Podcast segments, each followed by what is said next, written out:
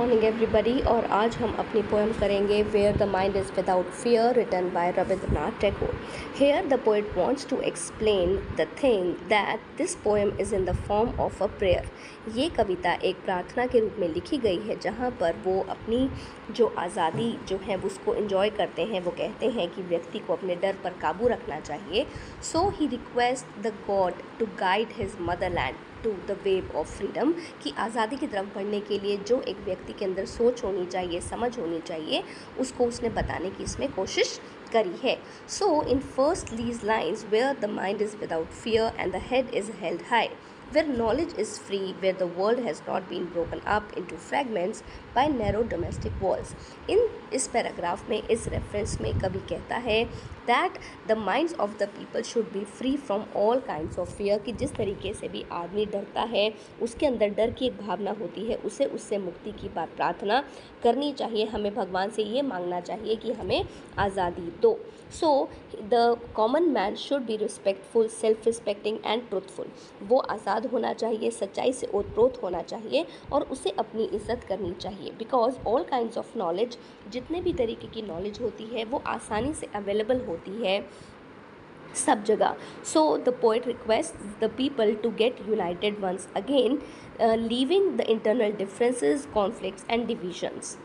now where words come out from the depth of truth, where tireless striving stretches its arms towards perfection, where the clear stream of reason has not lost its way into the dreary desert sand of dead habit. इन पंक्तियों में वो कहना चाहता है he is again requesting God to give him guidance motivation and inspiration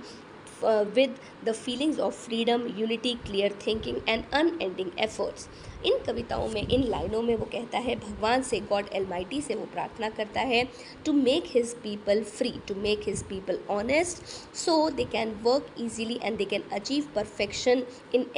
everything of life every field of life कि हर व्यक्ति को, जो देश का जो एक आज़ाद व्यक्ति है, उसे अपने जीवन में सफलता मिले और वो गुरु से आगे बढ़ पाए। He wants every man and women to be equal to think with equality और वहाँ पर अंधविश्वास की जगह नहीं होनी चाहिए there should be no place of superstitions blind faith and dead customs कि वहाँ पर मरे हुए विचारों का जो है वो आदर नहीं होना चाहिए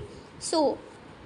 where the mind is led forward by thee into ever wandering thought and action into that heaven of freedom, my Father, let my country awake. In these lines, Tagore again prays to the God, to a God Almighty, to bless his motherland with his mental and spiritual favors, and he says that a common man should think freely. वो दोबारा से प्रार्थना करता है वो कहता है the people must need the guidance of the god the inspiration from the god so that they can participate happily in the ever event activity coming into their lives and they can face the struggles of the life and the people should have the mindset that they must be free from the foundations of caste creed culture and spiritual foundations तो ये हमारी आज की poem थी। रविंद्रनाथ टैगोर ने इसे बहुत अच्छे से लिखा है। This is a very simple poem and ये you can go for the summary and then you can prepare your own answers thank you for today